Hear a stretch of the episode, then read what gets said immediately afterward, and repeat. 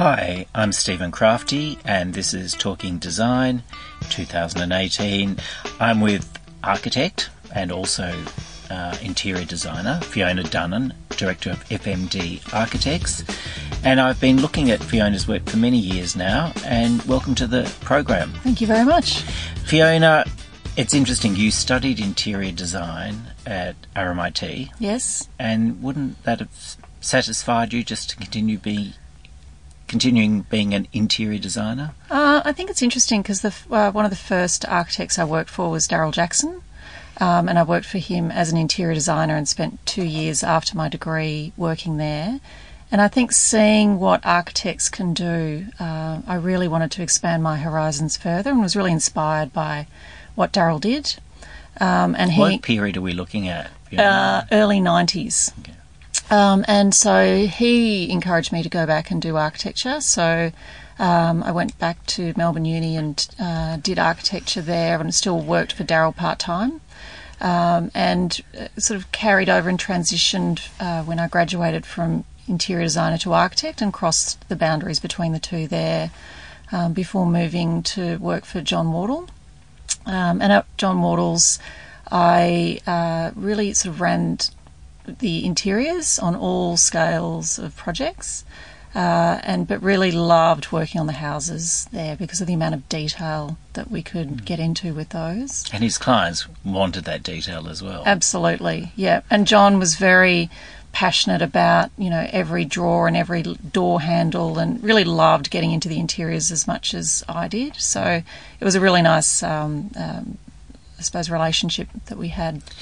Fiona, what's the benefit? I can see a lot in being both architect and interior designer because uh, you know the comment I get from a number of architects is that you know when the house is ready and the interior design has made his or her mark, it's something they're not exactly thrilled with. Mm. And in a sense, you can provide the whole package. Yes. Um, so what does that do? And I do, and I do do interiors for other architects still, which I love doing. Um, I think it's, I think the benefit is that you can uh, really complete the building and carry the architectural idea through to the finer detail and even to the furniture selections, so that the idea is in every aspect of the house.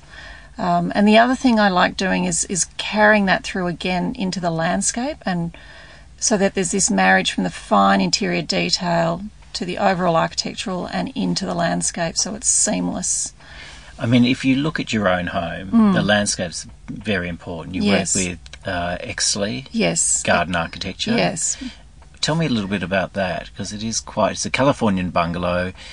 Basically, you reworked that the back section, but the garden is something you experience. Yes, and and I think what's interesting about that house is the architecture was inspired by the original interior detailing. So we actually took fine interior details and extruded that into the three dimensional form. So taking the decorative into an architectural element. So the built in joinery became the, became the, the form of the new extension. And then, so it's, it's a very strange process. But then the uh, the landscape was was pivotal to the end of this extrusion where there was this big picture window that you look out onto the garden and you can sit in this picture window and, and feel like you're within the garden. So there is, yeah, very strong connection between all elements there again. Um, Fiona, because you get your hand into many pies, your mm. fingers into many pies, when it came to the garden, how involved with were you? Or did you kind of stand back and say, look, this is their area? Or did you kind of you know, it's funny. I did the typical client mistake of thinking they can do their own garden and tried and failed. And Miles from Eckersley came in and basically dismissed everything I'd done and did what he proposed. And I've left it very much to him. So I was very trusting of what he proposed and really didn't change anything. Why were the mistakes to begin with? You just I just didn't have a, the understanding of plans. No, or? exactly. So I really didn't have enough um, botanical understanding, um, and and really not very little experience in, in gardening myself. So we got the experts in this time to do it for us instead. Have you found that um, there's a problem at the moment that the experts aren't called in when you see houses that you're potentially going to be renovating or extending? That people have tried to do too much themselves? Or is that Uh, becoming less? That's a tricky question. I think that on the on the um, subject of landscape, often we find when we're doing houses, people will neglect that issue. And having learned from my own mistakes, getting a professional landscaper on board really completes the house. Um, but I do well. The houses that we're generally dealing with are usually um, pretty old, and the clients haven't done anything themselves and do bring in architects because they know better. So. Um, how do you get the brief going? What's you know when you're seeing a client for the first time or visiting their house? Hmm. Do you do you kind of start with a flood of ideas coming through, or do you kind of just absorb, go away, take it in, and then get back to them? Yes, that's generally what we do. So we'll have a long conversation about what they want and what they think it will be like. But then what we then do is is well, the first thing is measure up the house, and I spend a few hours in the house and see how they live, um, and then we'll take that away. And I, I never come up with a solution immediately. It just doesn't happen. So what I think I'm going to come up with usually once I start drawing is dismissed and we come up with something different and we usually give them a couple of options, two or three options, and generally it's completely different to what they thought the house should be. And I think that's the benefit of using an architect is you're given the unexpected what you couldn't think of. That's what's Yeah. really important. Because I mean, if they want a shopping list, they can just go to a drafting service or work directly with the builder. Yes. So, I mean, if someone says to us, well, we want this and we want this material and want this look, and there's what's the point of using me? Do you say at that point? Yes. No point. yes, I do. If they've got a really set idea and a set plan or set image of what they want, then, then there's no point in getting me because the, the point of getting me is to get something that you really haven't thought of. Fiona, the other thing I've noticed, you're very good at working with small spaces. You've done a number of uh, little terraces, Yes. single fronted terraces that are pretty modest. Um, and they might only be six metres wide or even less. Less. Yep. And you've done a number now, so you've kind of becoming a bit of a, a whiz in small spaces. Mm. What are things you look at in those type of terraces? Because they're, I would call them stubborn houses. Yes, and I think um, the the greatest. I always say the greatest luxury is space, and these small houses don't necessarily have that luxury. So, what we if we don't have the width or the length in a house, like the cross stitch house, which is probably one of our most well known houses, is probably one of the smallest houses. But it's it feels luxurious in its sense of space because of the height that we've created in the space and the amount of natural light that we bring in. So bringing in light and a sense of volume um, really creates a beautiful, luxurious sense of space. And also, probably people would notice with your smaller projects in particular, you extend the sight lines right out to the garden fence. Yes. So yeah, and that connection with the landscape. So bringing you know the, a connection between the interior and the exterior uh, is very important to sort of extend that sense of space. Absolutely. And mirrors. You're a big fan of mirrors. I love mirrors. I use them everywhere. My house is full of them as well. and we're not talking just, you know, facial mirrors. No, they're they're in all aspects. So you'll find them on ceilings. You'll find them in the kitchens. Um, we use them to create um, all sorts of optical illusions, so that you feel like you're looking at the space is twice as long as it is, or that the island bench is floating, so the floor feels like it's running through. There's nothing there's mirrored on the on the base. on the on the base of it, so it really feels like that the space is continuing and elements, what I say, de- dematerialize as well. Um, so often people think mirrors are glitzy, but what they actually do is make things disappear. So you can really sort of increase that sense of space again. Where do you think we're heading with houses? I mean, every so often there's an article in a magazine, you know, this is happening and that's happening. What do you think's happening in the way you're seeing your houses progress and your renovations progress? Where are things changing? I think um, people, you know, are accepting living smaller, um, and uh, we're getting a lot of clients coming back and doing. You know, they were sort of young with no kids when we first dealt with them. Now they're coming back with kids and dogs and cats 10 years later, but wanting to stay in the house. And these are very small terrace houses, but um, accommodating the new family members in that house. So really renovating what they've already got rather than moving out to the suburban sprawl, which I think is great. So.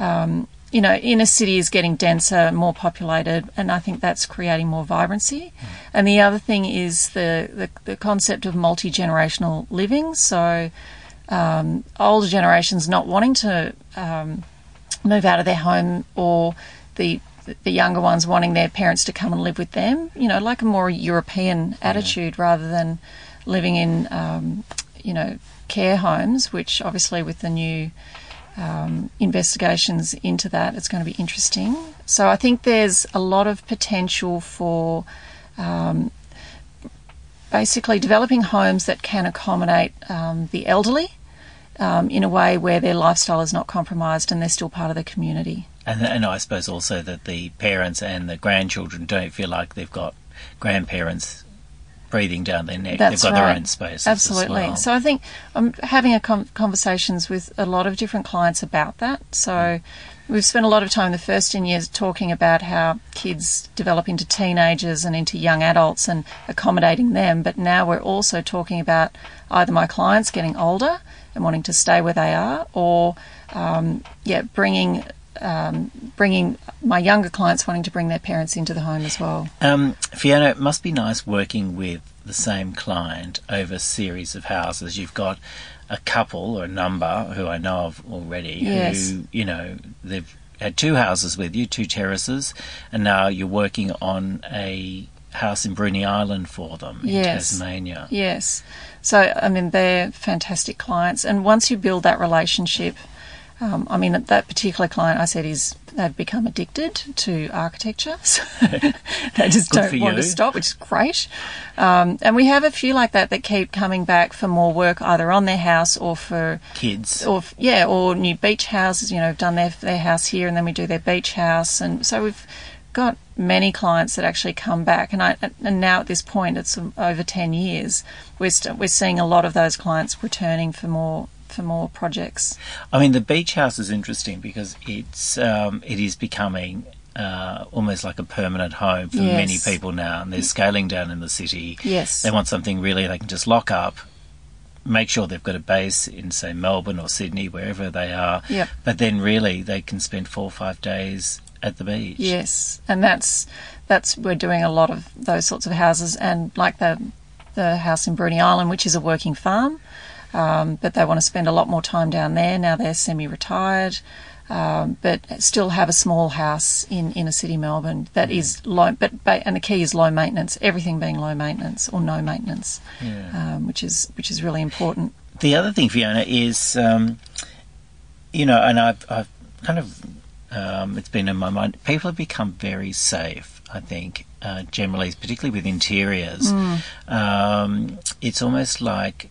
I mean, it probably doesn't apply to your clients, but I, it might. That people are just wanting resale rather than something that really is for them, hmm. that's specific for them. Yeah, we do we do get that that comment about potential resale, and the other big one is overcapitalisation. It must drive you nuts. Well, it's a word. Uh, the first thing I go when they mention that word is, "How long do you want to live in the house?" So if they want, to sell it tomorrow, obviously. It's then then it's an issue. But generally, they're coming to us because they want to live in this house for 10, 20 years plus. Then that that notion of overcapitalisation and resale should not even come into the conversation because we're designing it for them. Um, and a good house, I always say, a good house is of its moment. Um, and it shouldn't, and timeless. This this idea of a timeless house is irrelevant. Isn't that weird? The whole thing of timelessness leads to the most boring outcome. So it says nothing for 2018. Hmm. Yes, it that's says right. bland. Yes. But And it's interesting, we did another house recently, another little terrace where we did the kitchen 10 years ago, and it's this crazy faceted, I've seen it. Mirrored K2 K, house. K, K2 house.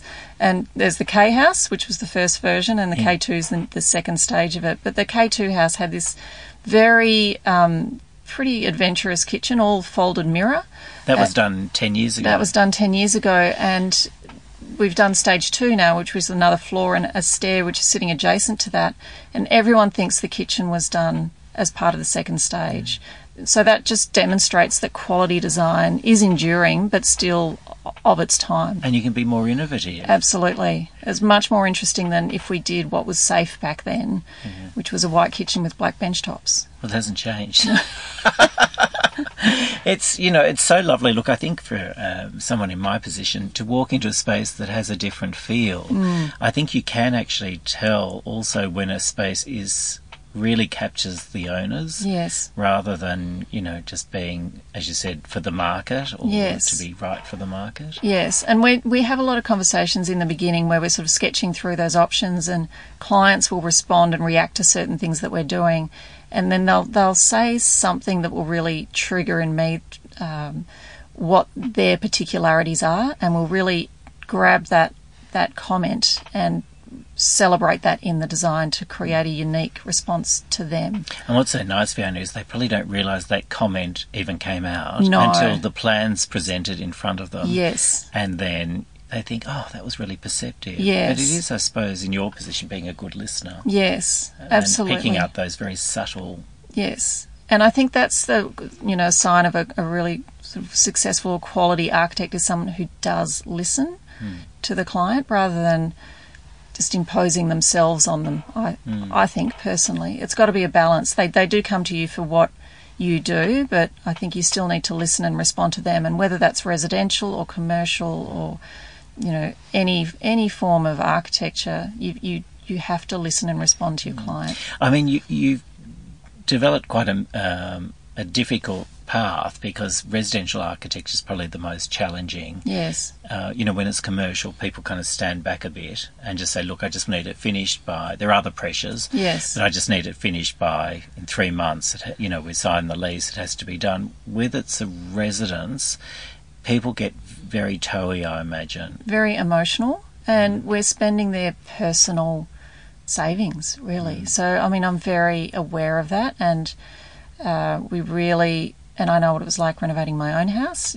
so it's hard. Is your partner still talking to you? Yes, he built it. Oh. so um, we, but I did keep it simple. So, mm. uh, but it is really important to think about that. You're spending someone's life savings, and so you need to be careful how you do it, and try as much as you can to maintain that budget, um, and be conscious of that all the way through. So. Mm. Yeah, it is. It's a tough field, but it's something I consciously, I always wanted to do from the first year I went out of interior design. I wanted to do houses and then worked in commercial for a long time and then decided to move and work for John Wardle because I wanted to work on his houses. Yeah. Um, and then he got very big. And then, so then I started again my own practice, again, really focusing on the houses, which I love. Yeah.